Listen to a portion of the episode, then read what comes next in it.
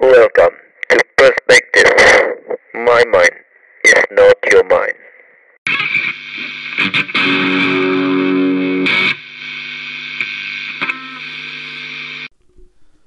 Selamat datang di Perspektif bareng gua Adit. Nah, kali ini gua ngobrol-ngobrol sama cewek. 880 sebelumnya belum pernah ngobrol sama cewek kan. Oh, iya dong. Nah, sekarang gua lagi ngobrol sama cewek. Namanya Dea, Dea. Oke, Dea. Nah, Dea kenalin dulu diri lo siapa? eh kenalin temen-temennya yang ngedengerin 880 gua Adea salah satu mahasiswi di Jogja mahasiswi di Jogja ya Iya. Ih. Terus apa lagi dong? Banyak dong. ya banyak gue punya cerita pengalaman hidup yang mungkin bisa diambil positifnya aja buat kalian-kalian nanti yang dengerin ini gitu Yo, dong. yoi Sebelum lo cerita-cerita nih Dea Lo rantauan kan? Nah Boleh ceritain nggak Kenapa lo pengen merantau? Yang pertama ya gue ingin coba suasana baru gitu kan. Kalau gue stuck terus di kampung halaman gue mikir gue nggak bakal berkembang. Jadinya gue mutusin buat oke lah gue ngambil kuliah di Jogja Jogja Jogja istimewa. Yoi. btw gue punya slogan buat Jogja. Apaan? yang ya cuman tiga sih. Cerita cinta cita-cita Iya, banget dong. Sangat menginspirasi sekali Mbak Dea. Ah, lo kan cewek nih ya. Cewek itu menurut gua Iya sekarang sih nggak terlalu tabu lagi. Kalau dulu kan kayak tabu kan, tabu kalau misalkan lo ngerantau gitu, atau pokoknya keluar lah, pisah dari orang tua lah. Nah, menurut lo enak sama nggak enaknya ngerantau tuh apa? Enaknya itu gue punya pengalaman baru, teman-teman baru, lingkungan baru yang menurut gue bisa untuk gue berkembang gitu buat nanti ke depan. Gak enaknya ya jauh dari orang tua, otomatis jauh dari orang tua, jauh dari saudara-saudara, dari teman-teman yang Enak, lu biasa aja perasaan. ya ada rasa nggak enaknya sedikit, sedikit sedikit. Tapi kalau untuk merantau gila sih enak banget, tuh. apalagi di Jogja. Oh, Kenapa tuh enak itu? Bisa ini ya, joget-joget mulu ya? ya mungkin Yo, tidak menutup kemungkinan tidak menutup kemungkinan gitu Oke. Nah, lu merantau udah berapa lama sih? gua merantau udah hampir tiga tahun Terus selama tiga tahun pasti banyak lah kan ya cerita-cerita apa gitu segala macam misalkan tentang ya bisa tentang cinta, tentang terus kuliah, tentang Iya, dong tentang ya hal-hal yang berhubungan dengan kenakalan-kenakalan remaja sih menurut gua. Nah, selama lo ngerantau ini pernah nggak sih lo ngelakuin hal-hal yang sebenarnya lo tahu salah, cuman tetap lo lakuin karena ya nggak tahu karena alasan lo apa. Pernah nggak lo? pernah lah otomatis semua anak rantau pasti pernah ngalamin yang di masa-masanya dia nakal. Tapi kan nakalnya orang persepsinya beda-beda cuy. Nah jadi di sini gua mau ngebahas tentang ya kehidupan gua gitu. Dari yang positif sampai negatifnya. Ya Emang lo ada positifnya emang? ada dikit mungkin mungkin dikit. Gua harap nanti yang dengerin ini gua harap banget ambil aja positifnya. Negatifnya buang aja lah. Ntar pasti ada ada pencerahan buat kalian-kalian. Gitu. Jadi bisa memilih mana yang baik mana yang enggak Mulai mau cerita dari mana? Dari masalah apa dulu? dari awal gue masuk kuliah aja dulu ya jadi dari awal gue masuk kuliah itu gue dibilang ya kayak anak-anak biasa-biasa aja lah anak kosan kuliah pulang kuliah pulang kupu-kupu terus di masa berikutnya waktu demi waktu berjalan gue nemuin teman-teman baru yang menurut gue wih asik nih kayaknya. Mulai dari semester 2 semester 2 gue mulai goyah tuh. Cepet banget liarnya. iya mulai goyah. Tergantung iman sebenarnya. Kata gue ingat kata guru gue dulu zaman SMA pas mau SBMPTN atau SNMPTN mau masuk masuk kuliah gitulah guru gue bilang dia lulusan Jogja. Anak-anakku C iya bener. Iya, anak-anakku kalau yang mau di Jogja hati-hati. Kalau mau di Jogja kalau mau jadi bener bakal bener. Lo mau jadi nakal ya lo bakal nakal. Lo bakal rusak. Gue baru ngerti sih sekarang oh kehidupan Jogja bener-bener liar. Ya tergantung orang sih milihnya mau yang gimana. Lu kalau mau dapat baik juga lu bakal bisa gitu. Tergantung pergaulan lo lah. Circle pergaulan lo tuh gimana gitu. Tadi kan lu ngomongin soal liar. Nah, liarnya tuh liar yang gimana sih? Emang liar yang lu keluar nggak pakai baju itu kan liar tuh. Liar yang gimana? Coba spesifikin dong. maksud gue tuh liarnya udah tahu kehidupan malam Oh, iya. anak kosan malam dong, An- eh, Enggak, kalau anak kosan sudah merantau dapat kos-kosan yang bebas 24 jam. Otomatis, apalagi circle dia yang mungkin buruk, ya itu bakal bisa terjadi. Kayak misalkan yang dulu gue SMA jujur nggak pernah sama sekali gue nakal. Maksudnya nakalnya yang kayak bolos sekolah, yaitu main sama temen-temen wajar gitu. sekarang lu nakalnya gimana emang? Ya, Enggak sekarang lah. Lu sekarang kan udah ini wanita hijrah, ya. alhamdulillah. Nakalnya ke mana yang kemarin-kemarin tuh nakal lu gimana? eh awalnya itu gara-gara gua pindah kos-kosan ceritanya. Iya. Circle kos-kosan gua anak-anaknya yang suka dugem. Oh. Anak suka-suka dugem gitu. Diajakin lah gua pertama, "Eh, yuk main yuk." Ke mana? Ke sini Jalan Magelang. Lo orang pasti tahu lah anak-anak Jogja Jalan Magelang. Sekarang depannya ada KFC. Nah, itulah cluenya. Ya, Pertama kali gua masuk Oh enggak, gue belum masuk, gue masih ngecil di Jalan Magelang juga Jalan Magelang Pertama kali gue minum alkohol Itu gue minum wine Wine. Minum wine Terus gimana rasanya? Rasanya ya Ya kayak anak-anak polos baru mabok Wih gila semalam gue mabok cuy Emang, emang langsung mabuk? Ya enggak tipsi Tipsi sebenarnya tipsi Terus pertama kali gue minum itu gue langsung mencret Iya gue mencret Karena emang gue nggak nggak pernah sebelumnya kayak gitu gitu kan Terus gue mikir kok enak Mencretnya enak? Enggak, minumnya, oh, minumnya. Gue kira mencret enak. Nah, habis minum kok enak, lama-lama kok gue nagih gitu kan. Diajaklah sama teman-teman gue ini. Deh, ayo masuk. Hah, masuk itu apa maksudnya? Ya udahlah ikut aja mau nggak? Kalau nggak mau ya nggak maksa kata teman-teman gue gitu kan. Ya udahlah, gue kan penasaran tuh. Iya. Gue masuk, ternyata di kehidupan malam. Oh. Di kehidupan malam, gue pertama kalinya gue minum itu gue minum black label. Black label. Black label gue pertama kali minum. Awalnya nggak enak, Gak enak nggak enak emang nggak enak awalnya kan. Kenapa gue mikir kenapa orang-orang suka minum padahal minum ini nggak enak sebenarnya. Mulai dari situlah gue diajakin terus kok nagi nagi makin punya banyak buat temen dari circle yang baik kok maupun yang nggak baik gitu. Gue gue salah gue sempet salah jalan. Gue sempet salah jalan akhirnya gue berkecimpung di dunia malam itu dalam arti kata nggak semua anak-anak malam yang suka dugem itu ya kayak menjual dirinya secara bebas. Bukan menjual sih mungkin gratis lah ya. Iya. nggak insya Allah dan jangan sampai gue nggak kayak gitu gitu kan. Iya, Weh, baik. masih bawa Tuhan gue ini. Eh gue berusaha untuk yang kayak ya udah gue nakal nakal kalau misalkan kayak gitu jangan sampai lah kata gue kan. Dan emang alhamdulillah nggak pernah kejadian yang kayak gitu gitu kan. Udah itu gue berhubung itu gue punya lagi punya pacar. Mm-mm. gue pacaran sama mantan gue ini udah hampir lima tahun. Mm-mm. lima tahun gue pacaran. Udah itu itu gue pertama kali gue minum itu gue belum merokok Belum rokok. belum. Gue belum merokok gue masih ya udah minum sekedar minum. Terus pada akhirnya gue cobain ngerokok. Hmm. gue cobain ngerokok. Apa ya rasanya ngerokok? Kalau lama-lama enak minta dua batang lama-lama beli sebungkus beli lagi sebungkus itu awal gue ngerokok gitu gara-gara ya gimana gara-gara alkohol Hmm.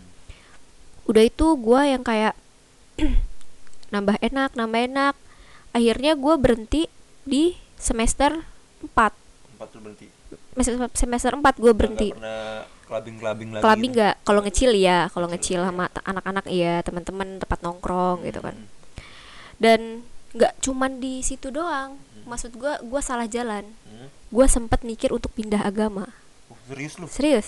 Gue nggak tahu lu sumpah. gue sempat karena circle di kosan gue itu yang minoritas. Oh. gue di situ mi gue minoritas gitu. Gue mikir kok eh, di sini mungkin ban- ada lah yang tersinggung untuk membahas soal agama gitu. Tapi mungkin ya ambil aja positifnya gitu.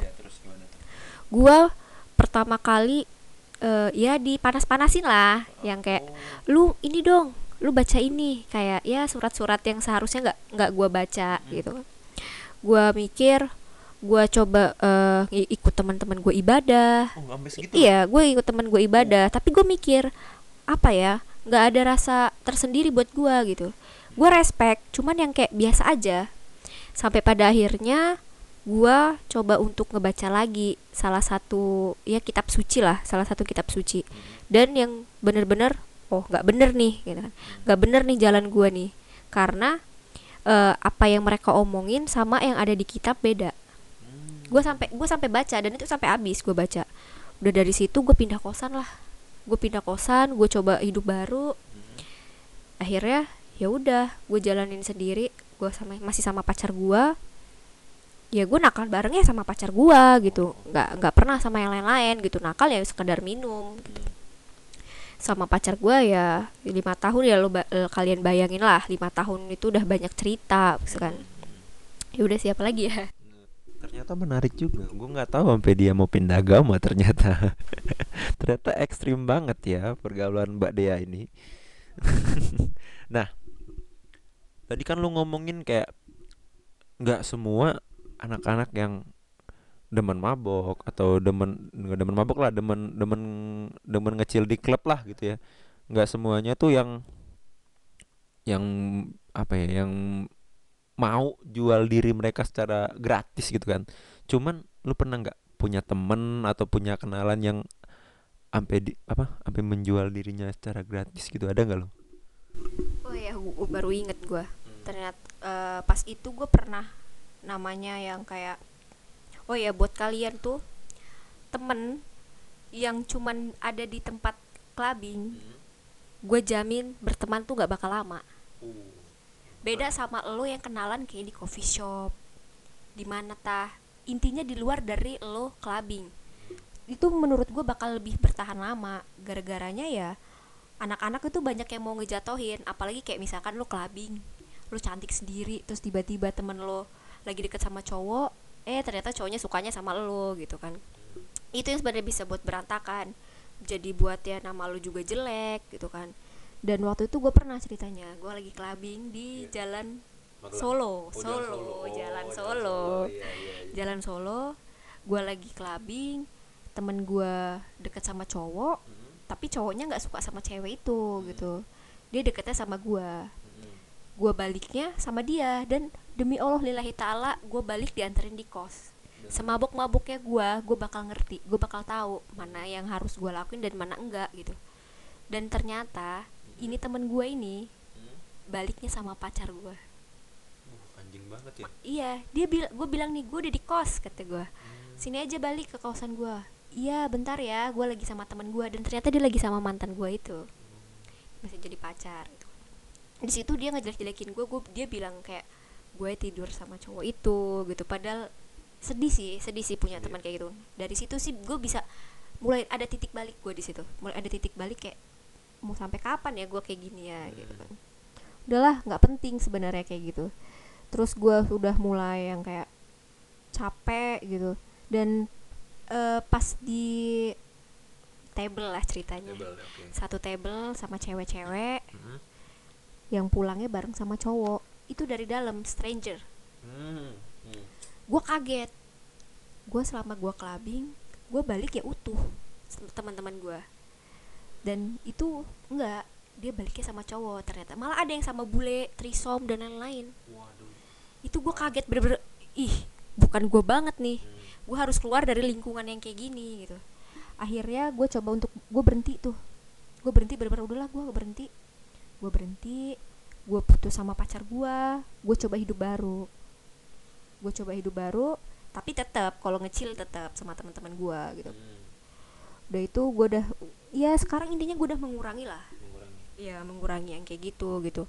Buat kalian-kalian ya coba dipilah baik-baik lah. Clubbing boleh tapi ya dilihatlah teman-teman lo circle circle lo tuh gimana gitu. Harus paham situasi lah iya jadi jangan sampai lo ya lo clubbing lo boleh tapi harus ada tujuan. Maksudnya tujuan ntar ya gimana sih ya jelasin? Kayak misalkan apa ya kalau menurut gue sih orang clubbing tuh nggak ada yang salah sama clubbing. Asal niat lo nih pengalaman gue ya. Ada beberapa temen gue yang clubbing cuman kayak buat nyari cewek buat bungkus cewek doang clubbing clubbing kan. Nah tergantung niat lo kan ada orang juga yang clubbing. Niatnya cuman pengen senang-senang pengen apa refreshing lah ibaratnya. Nah menurut gue yang kayak gitu. Dan yang penting tuh menurut gue kalau clubbing tuh apa ya lu tahu batas lo ketika lo ngerasa oh gue udah cukup nih gue udah cukup minum nih udah segini nih kalau gue terusin gue bakal apa gitu ada apa dampak buruknya apa gitu. Nah menurut gue ketika lo udah sadar itu ya lo harus berhenti. Nah yang kayak gitu. Nah balik lagi ke dia nih. Jadi lo pengen bener-bener berhenti nggak udah nggak minum lagi nih udah nggak ngerokok lagi pengen nggak bener-bener berhenti udah tutup buku lah pengen gak lo ya pengen gue pengen sebenarnya dan sekarang sebisa mungkin gue ngejauhin clubbing tapi kalau emang ngecil sama anak-anak sama teman-teman gue sama satu tongkrongan oke. Tapi kalau untuk ot- ya kalau bisa gue nggak bakal nginjekin kaki lagi ke situ gitu. Karena apa? Karena ya udah capek udah bukan waktunya gue lagi bukan waktunya gue lagi kan lu udah mahasiswa tua Iya, gue udah mahasiswa tua dan yang buat gue bisa terbuka kayak gitu karena gue ya lo tahu sendiri gue part time. oke iya iya lu kerja ya Gue kerja di di coffee shop dan yang gue beruntung banget gue ketemu anak-anak yang bisa ngerubah gue hmm. walaupun gak secara langsung. Hmm. Gue mikir yang kayak oh cari duit susah cuy. Hmm. Kalau gue min dapet duit kiriman buat mabok Hmm. ya nggak nggak bagus.